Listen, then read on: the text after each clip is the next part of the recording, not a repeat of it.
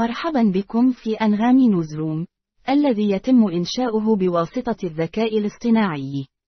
نبدأ اليوم بأخبارنا العالمية، حيث كشف العلماء عن أسرار أغنية الحوت في دراسة حديثة. ننتقل الآن إلى الشرق الأوسط، حيث وافق مجلس الوزراء الإسرائيلي على إرسال فريق تفاوض إلى باريس لمحادثات الرهائن.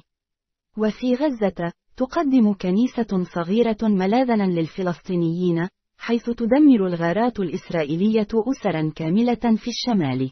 في الإمارات، توقعات بأمطار غزيرة في أجزاء من الدولة هذا الأسبوع والأسبوع المقبل. ننتقل إلى أخبار الأعمال، حيث أصبحت الأسبوع العملي المكون من أربعة أيام هنا للبقاء في الشركات البريطانية التي جربته.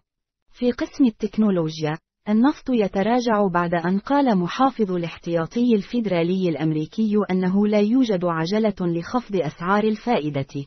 وفي الرياضة، حكم على داني ألفيس، اللاعب السابق لكرة القدم، بالسجن لمدة أربع سنوات ونصف السنة بتهمة الاعتداء الجنسي. وأخيرا في قسم الترفيه، تم تشخيص ويندي ويليامز بالأفاسية والخرف. متابعة للنشرة، اسمحوا لي أن أرحب بمحرر الأخبار. ما هي الأحداث الرئيسية التي تم ذكرها في المقالة حول الحرب بين إسرائيل وحماس؟